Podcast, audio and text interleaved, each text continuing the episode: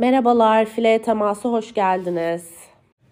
Bugün öncelikle Şampiyonlar Ligi ve diğer Avrupa kupalarındaki temsilcilerimiz geçtiğimiz haftaki maçlarında neler yaptı ona bir bakacağız.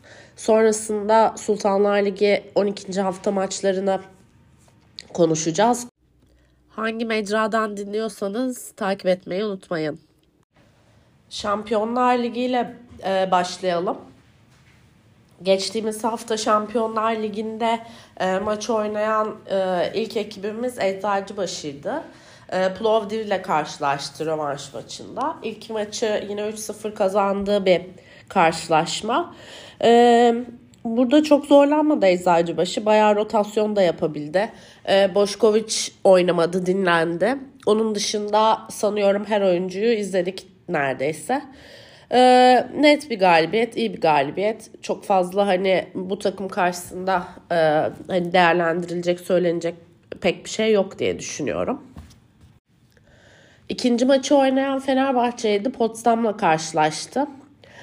Ee, Fenerbahçe de e, 3-0 kazandı e, maçını. İlk iki set rahat aldıktan sonra üçüncü sette rotasyon yaptı Lavarin'e. Ee, Anna Kristina ve Meryem'i izledik. Ee, bu süreçte yani bu değişiklik rotasyon sürecinde de aslında Fenerbahçe pek zayıflık göstermedi. Ee, gayet iyi oynadıkları güzel bir galibiyetti. Özellikle e, Boyan Adırçan'ın e, performansı gerçekten çok iyiydi. E, yine aslında çok fazla e, karşılaşma anlamında değerlendirilecek pek de bir şey yok maçta diyebilirim. Vakıf Bank'a baktığımızdaysa e, Sırbistan ekibi e, ekibiyle karşılaştı. 3-1 kazandı. Şimdi burada birazcık e, bir şeyler söylemek istiyorum açıkçası. E, çünkü yine e, biraz enerji anlamında düşük bir Vakıf Bank vardı diye düşünüyorum. E, bu maçta Zehra'yı izlemedik. E, onu söylemiş olayım. Ee, şimdi ilk ilk sette Vakıfbank çok kötü servis karşılamadı ama karşısında fiziksel anlamda çok üstün bir blok vesaire olmasa bile top öldürmekte sorun vardı. Blokta kalan ve defansın tam üstüne vurulan toplar e, çok fazlaydı. Karşı takım da aslında Vakıfbank bayağı iyi e, hazırlanmıştı. E, bayağı hani ilk sette bence iyi başladılar ve seti neredeyse sonuna kadar başa baş getirdiler. Son bölümde e, karşı takımın hataları Vakıfbank'a yaradı. Seti aldı Vakıfbank. Şimdi bu ilk sette bence Buşa çok kötü bir performans sergiledi. Hem servis karşılamada e, yani ortalamaydı diyelim ama hücumda çok kötü. Yani bu bloklara karşı e, top öldürememesi ilginçti. E, şimdi bir de e, Vakıfbank'ta şöyle de bir sıkıntı vardı. Karşı takıma karşı bloğu yerleştirmesi Vakıfbank'ın 3 set falan sürdü. Yani fiziksel anlamda çok avantajlı bir takım olmasa da karşısında zamanlama anlamında bloğu bir türlü yerleştiremedi. Ee, ikinci sete Vakıfbank baya kötü başladı. Çok kötü servis karşıladılar. İyi çıkan toplarda da hücum hataları yaptılar. E, Ogbogu üst üste birkaç sefer blokta e, kaldı. E, şimdi burada tabii rakibin blok organizasyonunun iyi olması da etkiliydi. Çünkü Buşa'nın hücumdaki etkisizliğini görünce onun önde olduğu turlarda orta oyuncu 4 numarayı yani Buşa'yı blokta önceliklendirmedi. Ve Ogbog ve Thompson'la kaldı. Birazcık blokta açıkçası işleri kolaylaştı Özellikle Buşan'ın olduğu, önde olduğu turlarda. Ee, şimdi bu sette bence sahada biraz iletişimsizlik de vardı. Düşen plaselerde vesaire sorumluluğu bir türlü bölüşemedi Vakıfbank. Ee, yine bu sette de blok yapmakta e, problem yaşadı. E, blok tutmakta problem yaşadı. E, Vakıfbank özellikle solak bir dört numarası vardı karşı takımın. Bu solak dört numaraya karşı bloğun yerleşmesi çok uzun sürdü. Ee, özellikle ikinci sette Cansu'nun önde olduğu turlarda hücum tamamen Gabi'ye sıkıştı. Ee, bir de bir tur Bahar'la Cansu aynı anda önde kaldığında e, bir tek ayak opsiyonunda olmayınca iyice oyun e, sahanın sol tarafına sıkıştı. E, orada da e, top öldürmekte sıkıntı yaşandı. Set ortasından sonra Franti oyuna girdi. Hücumda biraz opsiyon oluşturdu diye düşünüyorum. Ee, ama hani çok da faydası olmadı. Ee, sadece blok birazcık çalışmaya başladı e, setin ortalarına e, sonuna doğru. Ee, ve 1-1 oldu maç. Üçüncü sete Zeynep Sude ile başladı Bahar yerine Guidetti. Yani bence ikisi arasında çok büyük bir fark yoktu e, açıkçası. Ve Vakıfbank e, son iki setin aslında başlarını birazcık daha sıkı tuttu. Hücum e, yine ağırlıklı Gabi'nin üzerindeydi özellikle 3. sette. Ama Gabi bu e, bunu sayıya çevirebildi. E, üçüncü sette Cansu da birazcık oyunu daha hızlandırdı. Pasları birazcık daha hızlı yatık atmaya başladı. E, işine yaradı Vakıfbank'ın bu biraz e, diye düşünüyorum. Ee, bir ara setin ortasında bir momentum yakaladı Sırp takımı ama e, Gabi orada hücum ve blokta e, tek başına takımı taşıdı ve o e, aslında momentum sıkıntısından çıkardı. E, bu sette Guidetti ikili değişiklik kullanmadı. E, bence Vakıfbank için birazcık daha ritmi yakalamalarında daha iyi oluyor ikili değişiklik, ikili değişiklik kullanılmadığı e, setlerde. Ama şöyle bir şey de var. İkili değişiklik yapılmadığında Thompson arkada kaldığında Cansu Thompson'a top atmaktan birazcık imtina ediyor. Ee, çok rahat atamıyor gibi görünüyor ve bence haklı çünkü Thompson arkadan kötü hücum ediyor. Yani e, öne göre çok daha kötü hücum ettiğini düşünüyorum arkadan.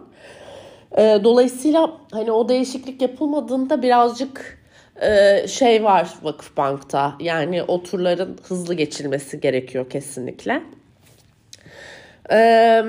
Üçüncü seti önde götürüp alınca Vakıfbank tarafına birazcık enerji geldi ve defansta da toplar çıkmaya başladı. Ve artık üçüncü setin sonunda blok tam olarak artık zamanlama olarak yerleşebildi. Ee, bu seti aldıktan sonra e, dördüncü sette Franti e, birazcık sahneye çıktı ve Gabi'nin yanında birazcık skor alternatifi oldu. Bu sayede Vakıfbank daha organize bir oyun oynamaya başladı. E, karşı takım da tabii limitleri olan bir takım kesinlikle. Dolayısıyla bunu çözüm üretemedi ve hata yapmaya başladı. E, son sette Vakıfbank iyi servis de attı. E, onu da söyleyelim. E, ve maçı 3-1 aldı. Şimdi bu maç konusunda birazcık daha detaylı konuşmak istememin sebebi son zamanlarda Vakıfbank'ın yaşadığı böyle bir e, düşüş, performans anlamındaki düşüştü. E, ama bence bu maçın son setindeki Franti'nin performansı Vakıfbank için çok önemliydi. E, çünkü son birkaç haftada Franti bence kendine güvenini birazcık kaybetmişti. Yani bir sakatlıktan döndü, tam performansını yükseltemedi vesaire. E, ama bu maçın son setinde çok iyiydi.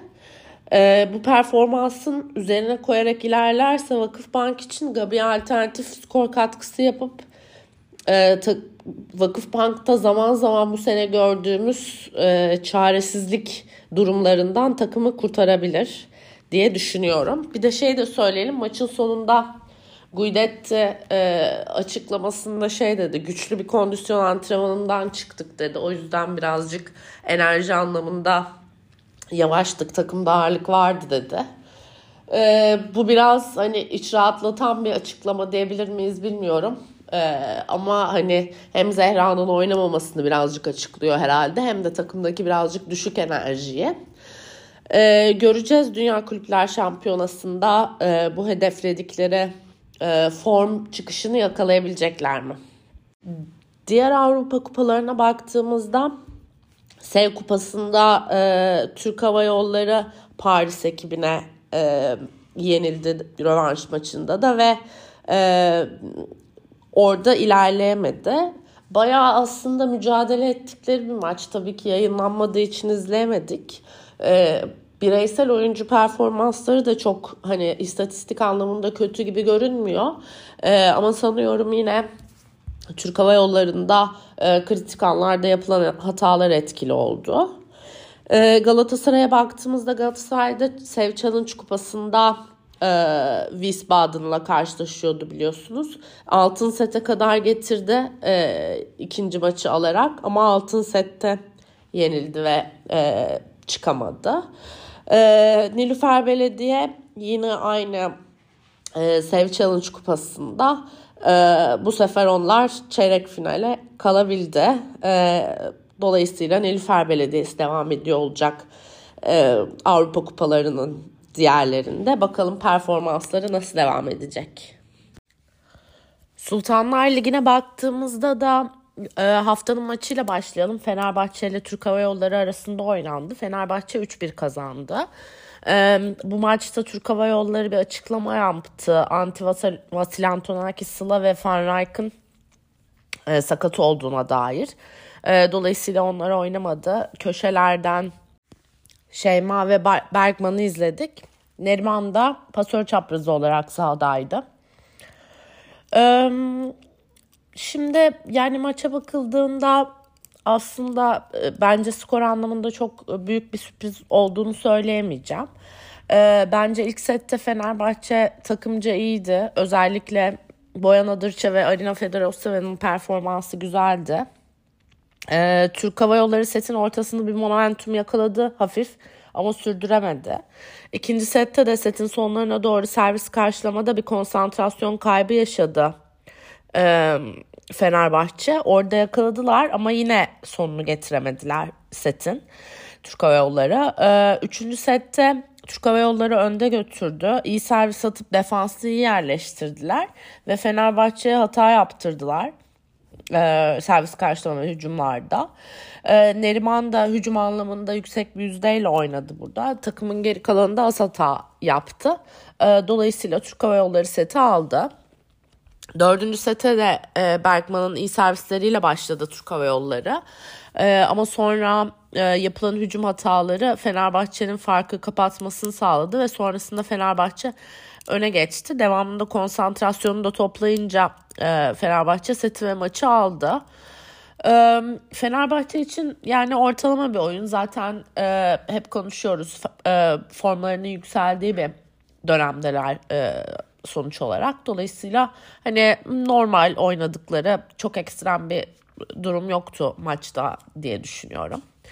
Şimdi Türk Hava Yolları için biraz önce dediğim gibi aslında yani skor anlamında bence sürpriz bir skor değil. Yani Türk Hava Yolları kadrosunda hangi oyuncu oynarsa oynasın, ne kadar iyi oynarsa oynasın. Yani Fenerbahçe çok iyi bir takım.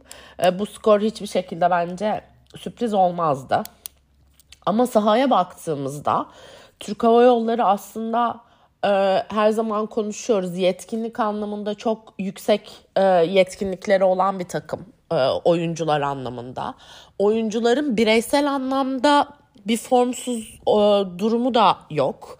Sene başında Bergman çok eleştiriliyordu ama e, Fedor Osteva gibi Fedor Osteva da sene başında düşük bir performans vardı ama bu iki oyuncu da yükselttiler. Bence Bergman ekstrem kötü bir oyun çıkarmıyor. E, ama e, Türk Hava Yolları sene başından beri bireysel oyuncuların yetkinlik toplamından çok daha düşük bir performans sergiliyor. Birbirlerini aşağı çeken bir takım e, bir şekilde. Kimyası çok iyi oturmamış bir takım. Şimdi ben bir de tabii hafta içi yaşadıkları e, hayal kırıklığı belki burada etkili olmuş olabilir. Ama bence sahada çok özensiz ve birbirleriyle iletişimi çok zayıf görünüyorlardı. Ee, özensiz yapılan hatalarda oyuncu üzülmüyor önemli sayılar alıyorlar. Bir sevinç yok yani sahada sayıyı kim aldı anlaşılmıyor. Ee, şimdi bilirsiniz maçları izlediğimizde bazen oyuncular bireysel hata yaptıklarında işte topu dışarı vurduklarında falan benim hatam e, diye birbirlerine işaretler yaparlar. Sorumluluğu üstüne alırlar. Türk Hava Yolları'nda bir kere bile bu maçta bunu görmedim. Kimse sorumluluk almıyor. E, bir hata yaptığında herkes kendi köşesine çekiliyor. Kendi çapında bir sinirleniyor. E, yani takıma maçı kazandırma e, hırsını çok düşük gördüm e, sahadaki oyuncular içerisinde. Yoksa hani setler birbirinden çok uçurum e, farklarla biten bir şey yoktu ve hani e, maçın sonucuna baktığımızda bence Türk Hava Yolları için hani olmayacak bir sonuç değil. Ama e, sahanın içindeki oyuna ve kimyaya baktığımızda bence e, hakikaten problem vardı. E, Türk Hava Yolları'nda ben birazcık e, liderlik sıkıntısı da olduğunu düşünüyorum. E, oyuncular çok kendi hallerinde. Yani Neriman orada e, agresif, e, dominant olabilecek bir oyuncu oyun anlamında ama takıma çok yeni. Dolayısıyla liderlik anlamında sanıyorum tam bir kimya oturmamış durumda. Şeyma sürekli girip çıkıyor. E, hücumda zaten e, iyice alışkanlığını kaybettiği için kaptan olarak hani o e, aurası e, çok var gibi gelmiyor bana. Makris biraz sakin bir oyuncu. Birazcık böyle sessiz bir oyuncu. Dolayısıyla pasör olarak o da çok e, tam bir liderlik alıp oyunu sürükleyemiyor. E, zaten e, işte Bergman çok genç. E, orta oyuncular yine bölüm bölüm sahada sürekli sahada kalmıyorlar ve on, yine onlar da yeni. Dolayısıyla takımda böyle bir e, hani takımı e, sırtlayacak, üstlenecek, e, bir rol dağılımı yapacak, hani bir o e, elektriği verecek bir oyuncu yok. Yani öyle bir aura yok e, sahada. E, bunu nasıl getirecekler e, açıkçası bilmiyorum. Tabii e, şimdi ligin e, ortasına geldik ama e, yani bir yarı daha var. Bu oynadıkları maçları tekrardan bir daha oynayacaklar. Bu maçlar yani bu e, yarıyı aslında iyi kullanıp e, birazcık takımın kimyası üzerine çalışıp e, geri gelmeleri gerekiyor. Çünkü dediğim gibi yani yetkinlik anlamında potansiyeli aslında yüksek bir takım ve bence oyuncuların bireysel formlarında bir düşüklük yok. Bireysel bir kötü e, oyun olduğunu düşünmüyorum e, tamamen kimya ile alakalı e, bir problem. Burada Zeroberto'ya tabii ki de e, büyük bir e, sorumluluk düşüyor. Bu takımı bir şekilde birbirine kaynaştırıp e, düzgün bir rol dağılımı yapma, yapması gerekiyor.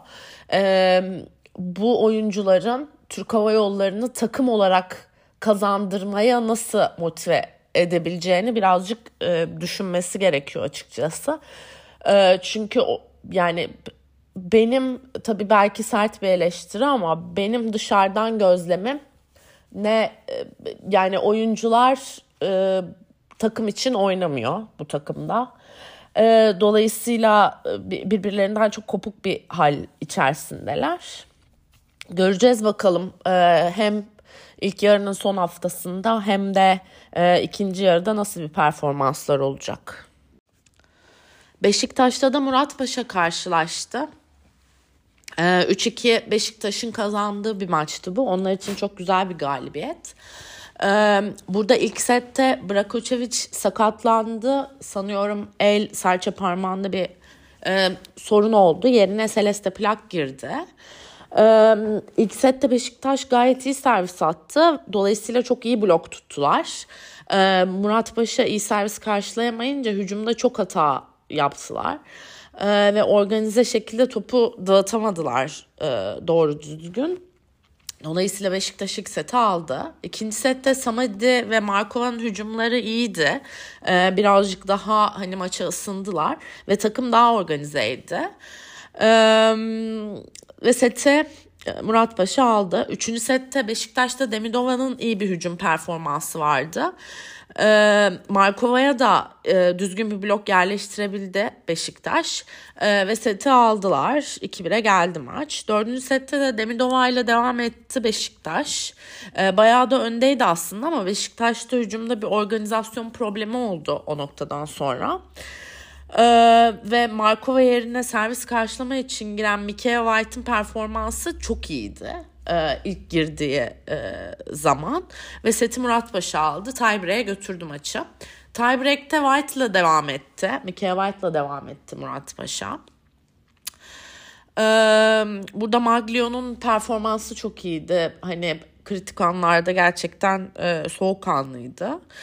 Ee, Beşiktaş'ta. Ee, şimdi Markova bench'te başladı tiebreak setine. Ee, White oyundaydı. Ama bir noktada Samedi birkaç hata yaptıktan sonra Markova'yı pasör çaprazı olarak oyuna soktu. Ee, Murat Paşa. Ee, ama tabii sağ taraftan Markova çok etkili olamadı. Ee, ve çıkarmak zorunda kaldı. Şimdi onu sokup çıkarınca e, Samedi yerine sonra e, başka smaçörler yerine kullanma şansı kalmadı kural olarak ve e, Mikael White bu sefer hata yapmaya başladı ve o hata yapmaya başlayınca bu sefer Markova'yı e, sokamadılar geri oyuna. Markova bench'te kaldı. E, bu birazcık e, hani bence taktiksel anlamda e, bir hataydı diyebiliriz. Çünkü Mikael White evet hani dördüncü sette iyiydi ama e, zaten bu kadar hatasız oynayan bir oyuncu olsa ilk altıda oynatıyor olurdu Murat Paşa diye düşünüyorum. Dolayısıyla onun yapacağı hataları biraz öngörülebilirdi ve e, Markova e, daha doğru şekilde kullanılabilirdi bu sette. E, ve seti ve maçı Beşiktaş aldı. Şimdi dediğim gibi Beşiktaş için çok önemli bir galibiyet.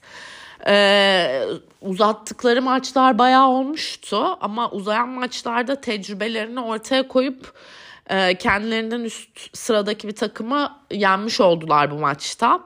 Ee, ve üstelik Brakoçevic çok erken sakatlanmışken e, dolayısıyla önemli bir karakter de gösterdi takım diye düşünüyorum.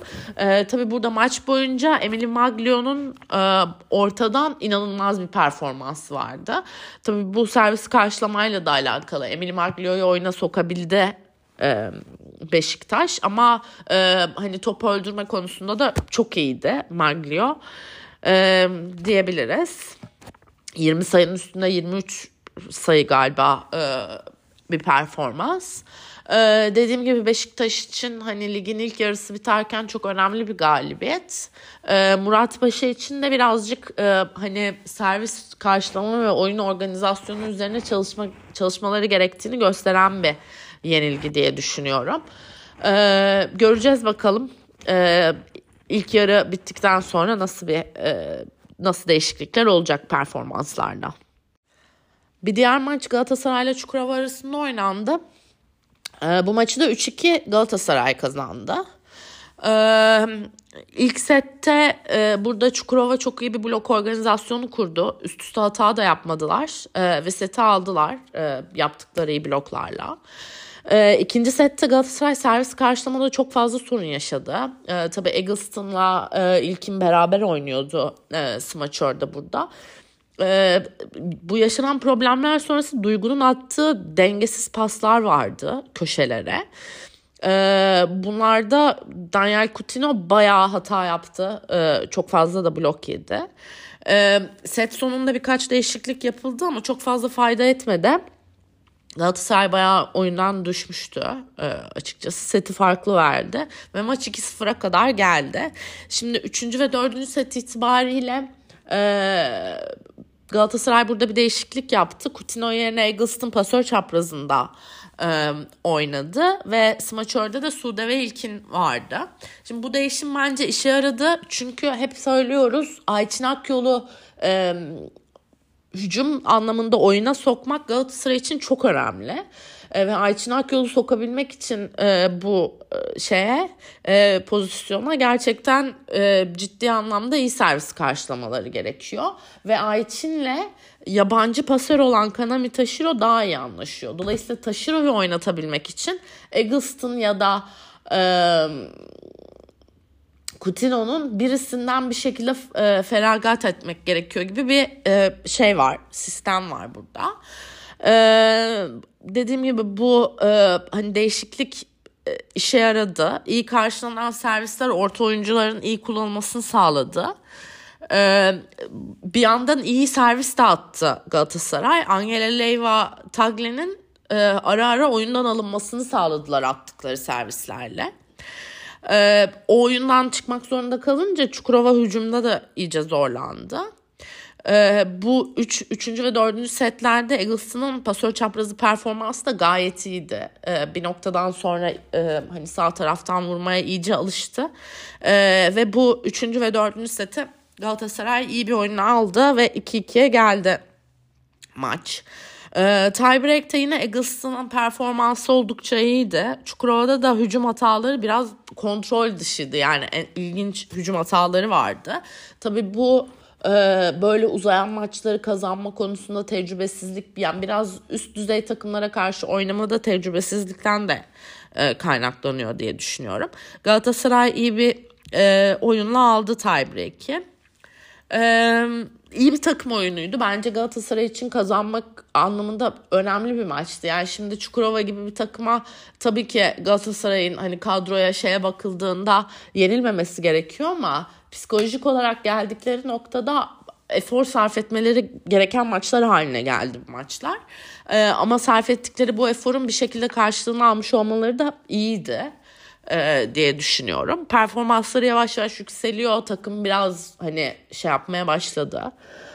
E, kendine gelmeye başladı diye düşünüyorum. Bir tek Galatasaray'da şimdi e, yani Coutinho'yu ben hep söylüyorum. Evet e, hani çok tam istediği gibi pas e, aldığında yüksek bir oyuncu top öldürüyor. E, ama e, sistem dışı toplarda ya da kritik anlarda çok e, garip hatalar yapıyor. Yani topu oyunda tutmak değil ya öldürmek ya da tribüne vurmak e, gibi bir şey var. E, dolayısıyla çok e, hani güven veren bir oyuncu gibi düşünmüyorum. E, Eggleston iyi bir performans gösteriyor pasör çaprazında.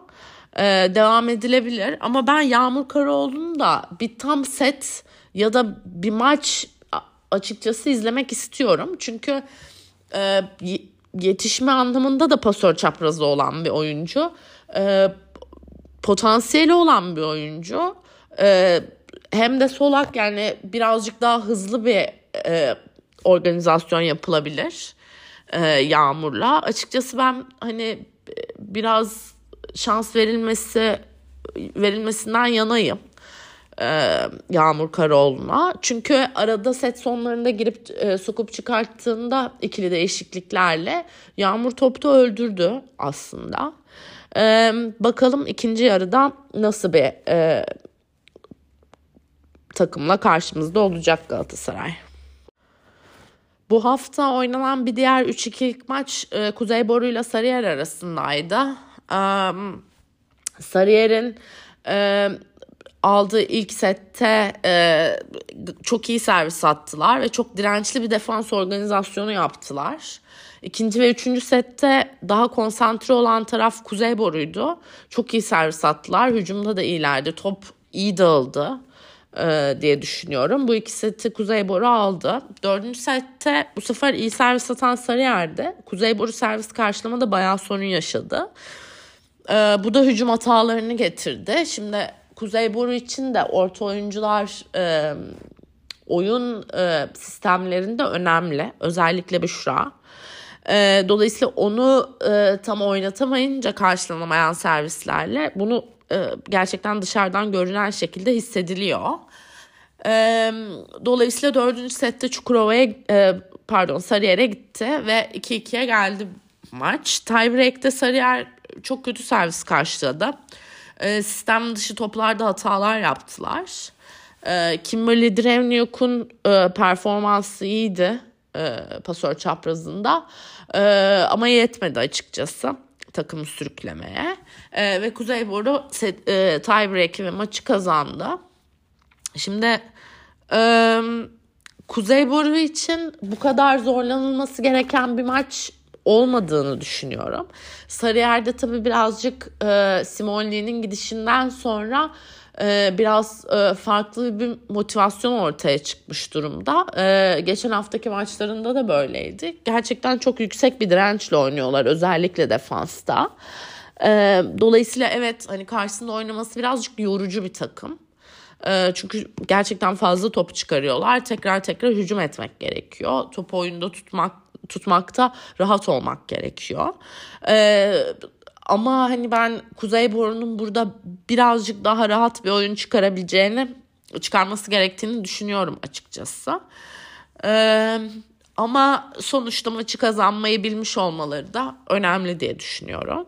Topları genel olarak iyi dağıtıyor Kuzeyboru. Ee, Gayle Gonzalez de ritmini buldu e, diye düşünüyorum. Ee, Kuzeyboru'nun önü bu anlamda açık birazcık e, hani birazcık daha konsantrasyonu yukarıda tutmak ve e, zor rakiplere biraz e, hani hücumda topu öldürmekte zorlandıkları e, rakiplere karşı çözüm üretme konusunda birazcık daha yaratıcı e, olmaya çalışmaları gerekiyor. E, zaten dördüncü sıradalar ligde. Ben açıkçası hani Türk Hava Yolları, e, Murat Paşa gibi takımların verdikleri havadan e, Kuzeyburnu'nun bu e, dördüncülüğü koruma ihtimali olduğunu düşünüyorum.